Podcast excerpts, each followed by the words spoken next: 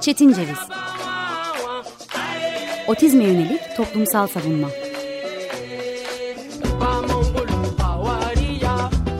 Hazırlayan ve sunan Deniz Yazgan. Merhaba, 95.0 Açık Radyo dinliyorsunuz. Ben Deniz Yazgan Şenay, bugün 5 Nisan 2023 Çarşamba. Kainatın tüm nöro çeşitlerine açık Çetin Ceviz'deyiz.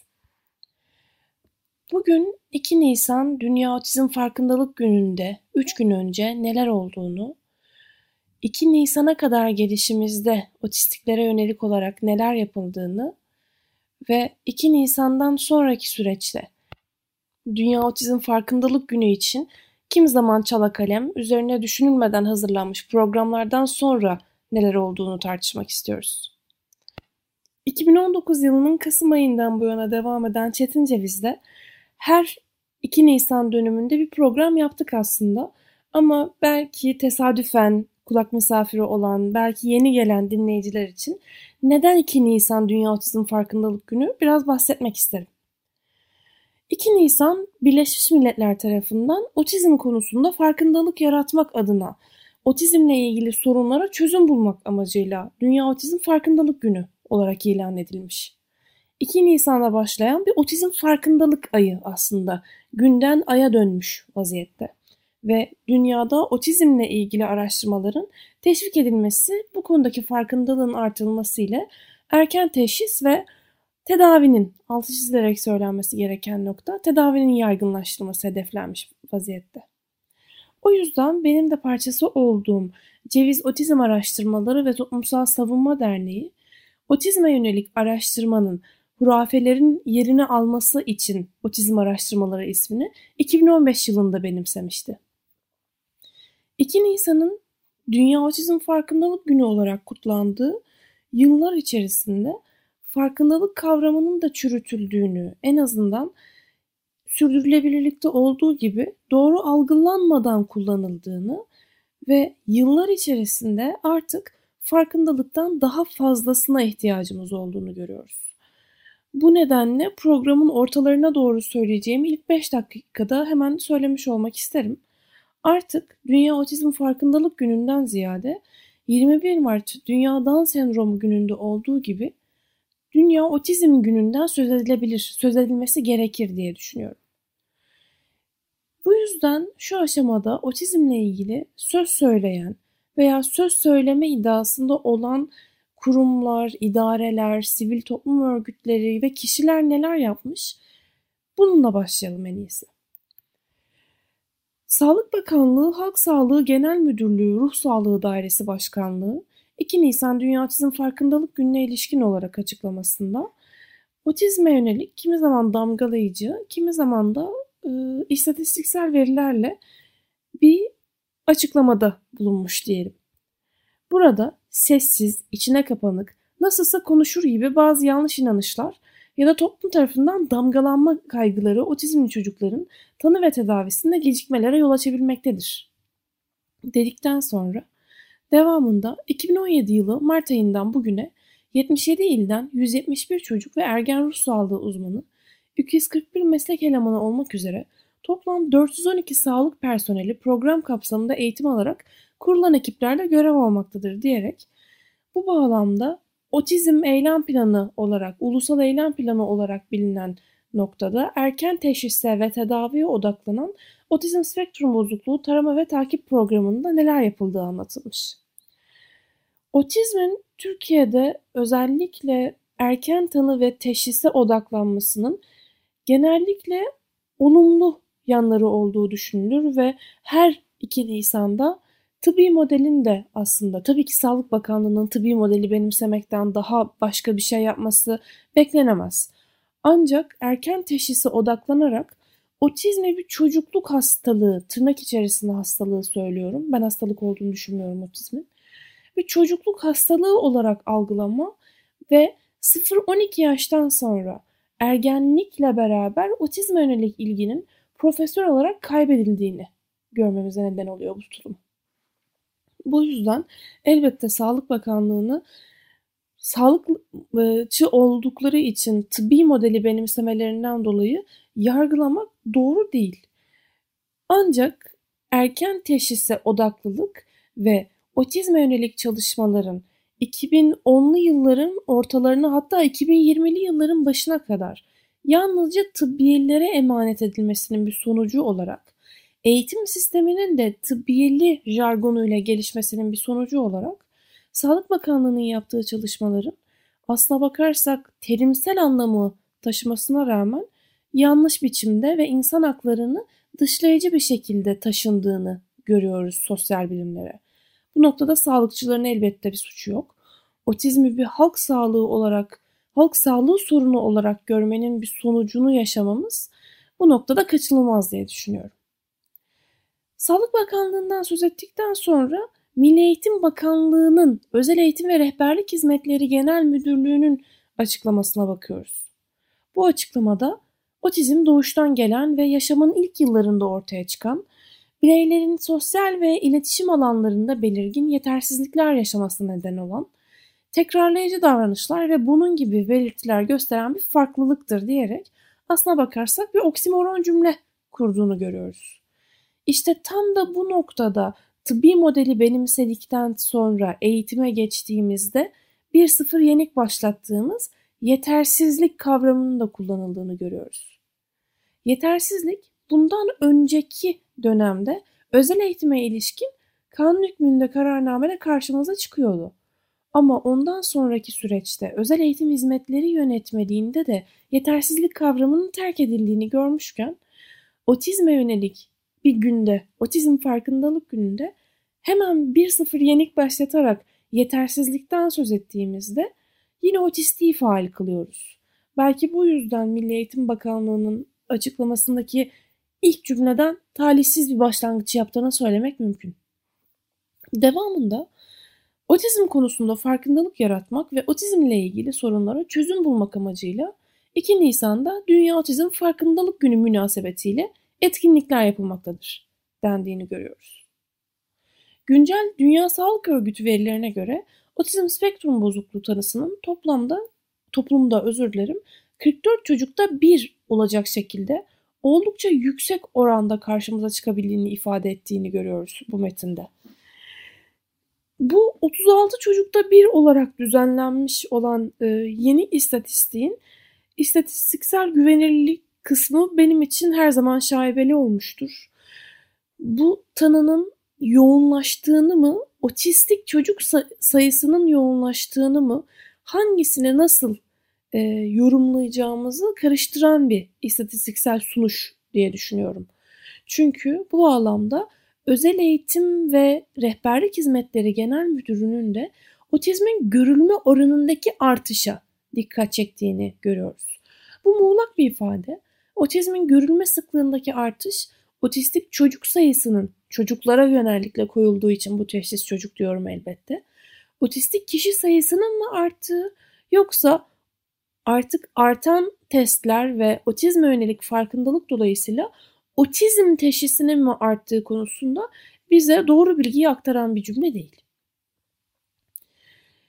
Bu noktada özel eğitim ihtiyacına odaklanan ve bireyselleştirilmiş eğitim programı, evde eğitim, kaynaştırma, bütünleştirme yoluyla eğitim uygulamaları gibi uygulamalara odaklanan bir anlatım görüyoruz ve deprem konusu da gündemimizde olduğu için acıların hiçbiri unutulmadığı için, unutulamayacağı için açıklamanın son paragrafından bir önceki paragrafta 6 Şubat 2023 tarihinde Kahramanmaraş merkezli yaşanan deprem felaketinden etkilenen illerde özel eğitim ihtiyacı olan öğrencilere eğitim hizmetlerinin sunulması amacıyla özel eğitim destek çadırları alanları oluşturularak yapılacak çalışmalarda kullanılmak üzere özel çocuklara özel materyaller projesi kapsamında geliştirilen toplam 102 koli eğitsel materyal ile yaklaşık 400 koli materyal gönderimi yapıldığını sözlerine eklemiş Sayın Müdür.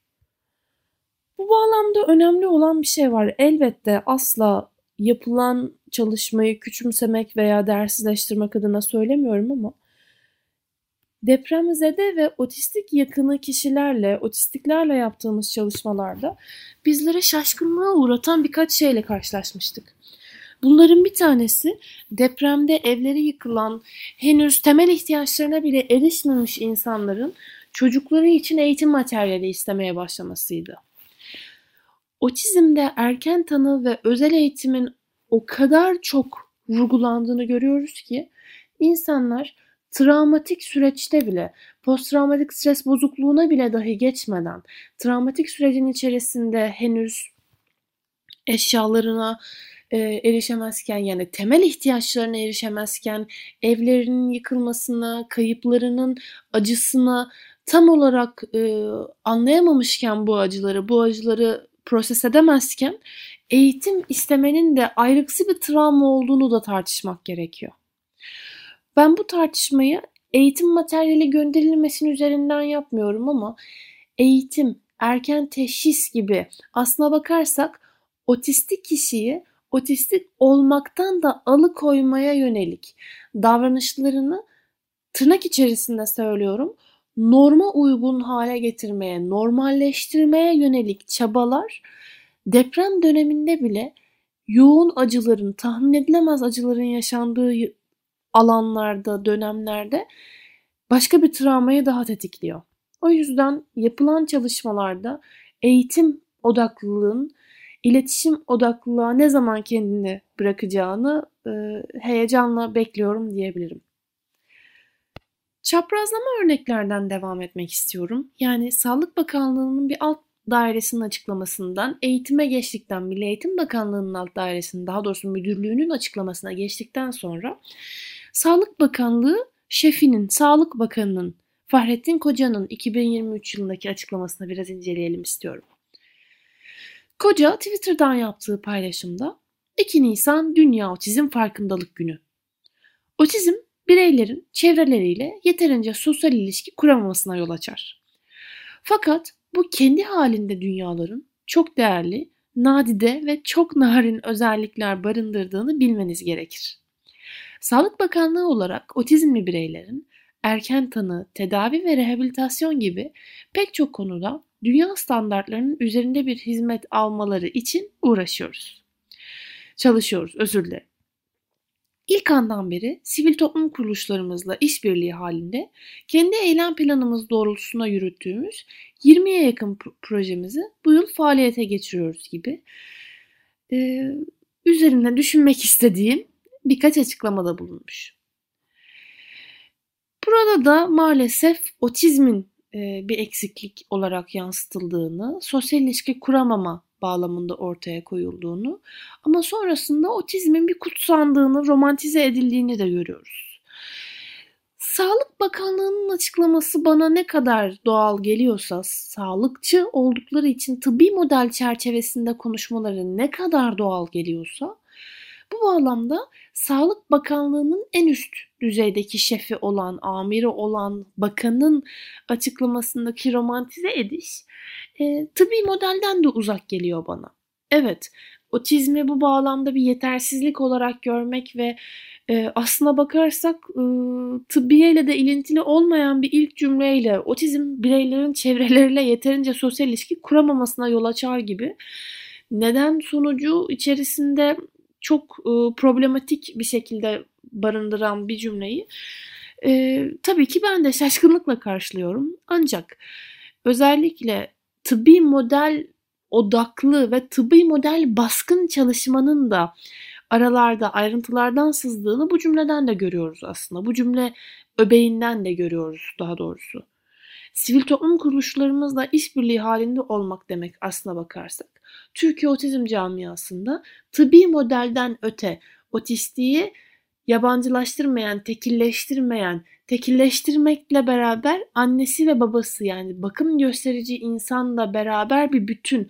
Hatta aslına bakarsak birbirlerine damar yoluyla bağlı bir bütün olarak görme hatalarının sivil topluma bastırıldığını, sivil toplum üzerinde tekrar dünyaya getirildiğini söylemek gerekiyor diye düşünüyorum. Ee, Türkiye otizm camiasının bir parçası olarak e, inatla ve e, maalesef şaşırdığımız tepkilerle karşı karşıya kalmamıza rağmen sivil toplum adı üzerinde sivil toplumun bu bağlamda insan haklarını nasıl savunması gerektiğine yönelik çalışmalarımızı yaparken e, enteresan e, şeylerle karşılaşmamıza rağmen bu bağlamda e, Sayın Sağlık Bakanı'nın, Sayın Koca'nın sözlerinin önemli oranda Türkiye'deki tıbbi model baskınlığını ortaya koyduğunu düşünüyorum. Benim için bakanlıklardan gitmenin şöyle bir önemi var. Türkiye'de özellikle otizm, milli eğitim, aile ve sosyal hizmetler ve Sağlık Bakanlığı'nın bir sorunu olarak düşünülüyor. Bunun bu şekilde yansıtılması e, aslına bakarsak bize neye getirir? Ortak çalışmaya getirir ancak asla e, tipik ve sistematik biçimde e, bir ortak çalışmadan söz edemiyoruz. Otizm Farkındalık Günü mesajlarından devam edersek eğer, e, Aile ve Sosyal Hizmetler Bakanlığı'nın açıklamasına geçmek isterim bu yüzden. Bu bağlamda Aile ve Sosyal Hizmetler Bakanlığı'nın kendi web sitesinde bir etkinliğin açılışıyla beraber 2 Nisan'ı imlediğini görüyoruz.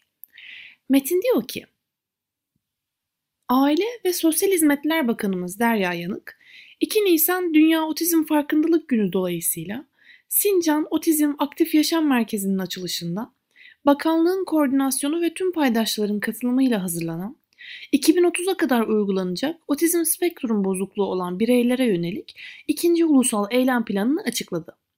Burada bir mola verelim. Ee, otizm spektrum bozukluğu olan bireylere yönelik birinci ulusal eylem planı uygulanmamıştır değerli dinleyicilerimiz.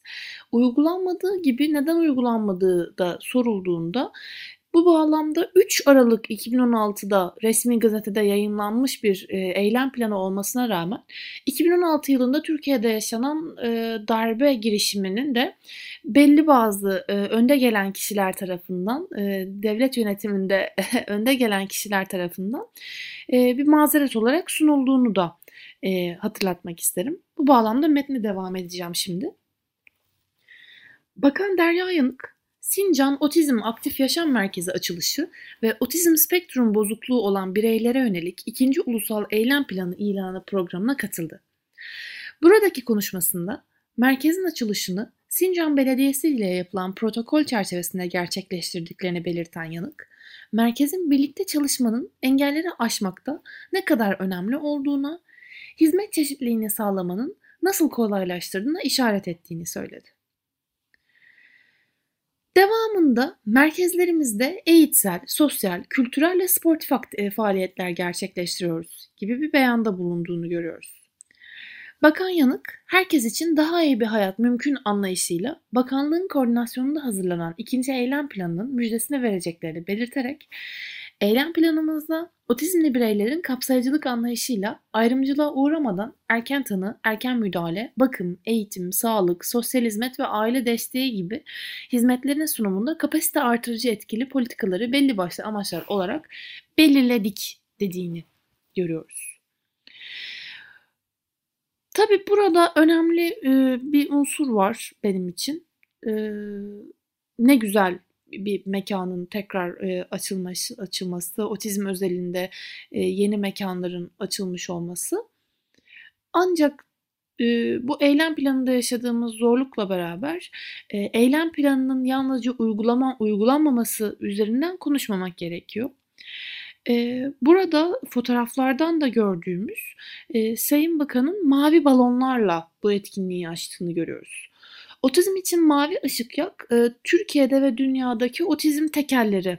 Ben onlara biraz kartel olarak da seslenmeyi seviyorum ama e, otizm tekelleri üzerinden ve otizm üzerinden kazanç sağlayan örgütler, e, topluluklar, kurumlar üzerinden e, belirlenmiş bir renktir. Autism Speaks buna çok iyi bir örnektir. Autism Speaks yıllar boyunca e, mavi rengini kendi ortaya koyarak e, buna ilişkin malzeme satışında bulunarak ve otizme yönelik olarak damgalayıcı açıklamalarda bulunarak e, mavi rengini uzun yıllar boyunca kullanmıştır ve tüm dünyadaki otistikler kendi renklerini seçme iddiasında da bulunarak artık öznelerin çalışması gerektiğini defalarca kez söyledikten sonra bu tüm dünyada büyük bir iddia olarak yayınlanmıştı, düşünülmüştü elbette. Bunu sarkastik olarak söylüyorum.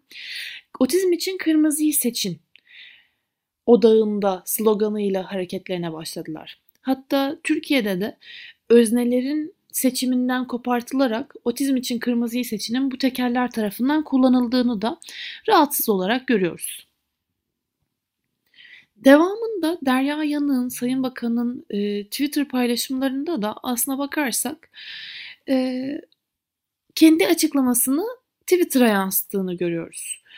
E, hayırlısı olmasını dilediğini ve daha önce zaten e, resmi web sitesinde yayınlananın kısa bir özetini gösterdiğini fark ediyoruz. Bunlar benim için e, Türkiye'de bakanlıklar özelinde ve otizme ka, e, otizm bağlamında kapsamlı çalışma yürüten bakanlıklar nezdindeydi. Bu kapsamı ben tırnak içinde kullanmak istiyorum. Çünkü otizme yönelik olarak çalışmaların eksikliğinde diğer bakanlıkların e, işlemlerinden, eylemlerinden mahrum kalan otistiklerin var olduğunu da tecrübeyle sabit olarak bildiğimiz için diğer bakanlıklar acaba neler açıklamış diye baktım ve özellikle otistiğin sistematik olarak mahrum bırakıldığı kültür ve turizm aktiviteleri aklıma geldi ve hemen siteye girdim.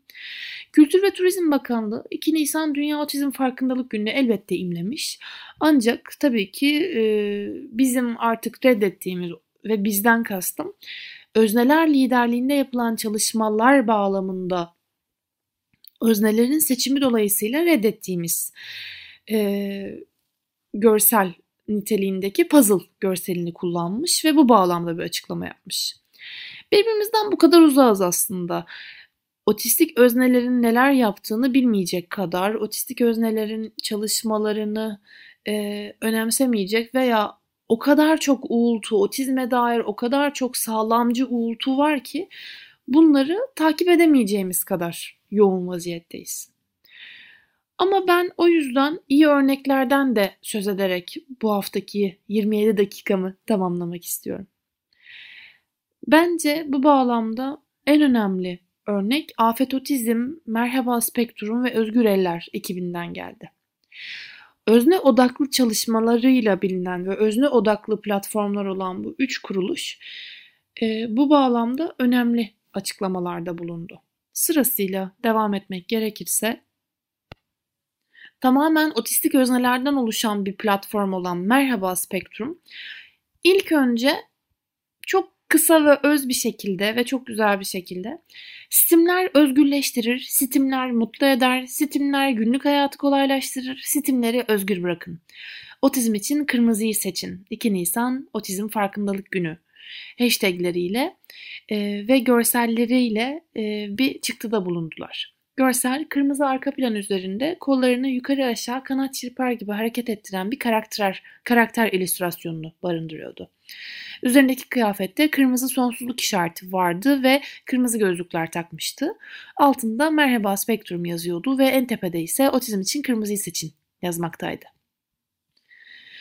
Bununla beraber Özgür Eller Otizm İnisiyatifi de 2 Nisan Otizm Farkındalık Günü'nde temel önceliğimiz depremzede otistikler. Bu yıl otizm için kırmızıyı seçen herkesi otizm afet otizmin çağrısına da kulak vermeye davet ediyoruz.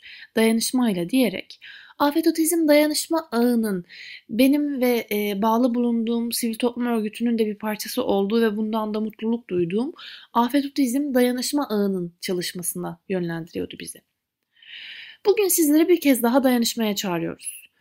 Önceliği otistiklerin gerçek ihtiyaçlarına verip otizm için kırmızıyı seçin derken sesimize ses katın ve bu çok haklı talebi çoğaltalım. Her otistik ve ailesine ayrı konteyner için birlikte çalışalım ana başlığıyla 2 Nisan Otizm Farkındalık Günü'nde bölgede kalan depremzede otistikler ve ailelerinin çoklu mağduriyet yaşadığını unutmayın. Halen temel ihtiyaçları olan barınma, gıda, temiz su, hijyen malzemesi ve psikolojik desteğe erişim yok, erişim yok ya da yeterli değil. Gündem değişti, destek azaldı, öncelik kaybedildi. Otistikler için kendi alıştıkları mahallelerde rutinleri gözetilerek tanıdıklarının arasında kalmaları hayatidir. Evini kaybeden her otistik ve ailesi yeniden inşaya kadar güvenli bir şekilde kalacakları, bildikleri yerlerde ve kalabalıktan uzak konteynerlere sahip olmak zorundadır. Zaman zaman konuşulan bütün otistikleri bir araya toplamak asla bir çözüm değil. Tam tersine ya kondisyonun ne olduğunu bilmemek ya da her bir otistin travma sonrası birbirinden daha da fazla etkilenip aralıksız çöküşlere yol, yol açma ihtimalini hiçe saymak demektir gibi oldukça e, hayati kritik bir açıklamayla karşımıza çıktı Afet Otizm'de. Bu bağlamda Ceviz Otizm Araştırmaları ve Toplumsal Savunma Derneği'nin farkındalıktan otizm gününe yönelmek adına toplantı ve gösteri yürüyüşü hakkına odaklandığını da gördük. Yani 2 Nisan'ın 8 Mart gibi artık ele alınması, bu bağlamda öznelerin ön plana çıkması için otistiklerin hak mücadelesinin bir parçası olmaktan onur duyuyoruz. Otistiğin hiç kimse tarafından kendisini inkar etmeye zorlanmadığı bir Türkiye'de özgür otistiklerin otistik kortejlerinin var olduğu günler için bir aradayız dediğini görüyoruz. Son olarak benim önemsediğim ayrı bir açıklamaya, hak temelli açıklamalara yer verdiğimiz için son açıklama olarak İstanbul Barosu Engelli Hakları Merkezi'nin açıklamasından söz edip programı kapamayı düşünüyorum. İstanbul Barosu Engelli Hakları Merkezi bir hatırlatma yolunu tercih etti ve dedi ki 2 Nisan Dünya Otizm Farkındalık Günü'nde Türkiye'de otistik öznelere danışılarak hazırlanmış bir politika metni olmadığını, otistiklere nasıl seslenileceğinin dahi otistiklere sorulmadan belirlendiğini, otistiklerin ve ailelerinin 6 Şubat depremlerinin ardından yalnız bırakıldığını ve gereksinimleri dolayısıyla utandırıldıklarını, Türkiye'de tipik biçimde yakın beyan otistiklere özgülenmiş bir arama kurtarma prosedürünün bulunmadığını, otistik çocukların spektrumdan çıkacağı vaadiyle eğitim adı altında eziyet niteliğinde uygulamalara tabi tutulduklarını, konuşmayan otistiklerin detaylı bir teste tabi tutulmadan zeka geriliği teşhisi aldıklarını, otistikler için öngörülen sistematik ve bireyselleştirilmiş ücretsiz eğitimin fiilen 4. sınıfta bittiğini, geri kalan dönemde ücretsiz eğitimin üstüne düşünülmemiş bir tekrar haline dönüştüğünü hatırlatmak isteriz. 2 Nisan Türkiye için mücadelenin farkına varma, otistiklerin mücadelesine destek olma günüdür diyerek artık otizme dair söz söyleme iddiasının otistiklere tevdi edilmesi gerektiğini, haksız bir şekilde gasp edilmiş bu durumun otistiklere iade edilmesi gerektiğini, bu gerekliliğin altını çizdiğini görüyoruz. Dileğimiz hak temelli olan, hak temelli davranış biçimi bağlamında da otistiğe, özneye kulak veren çabaların, çalışmaların çoğalması yönündedir.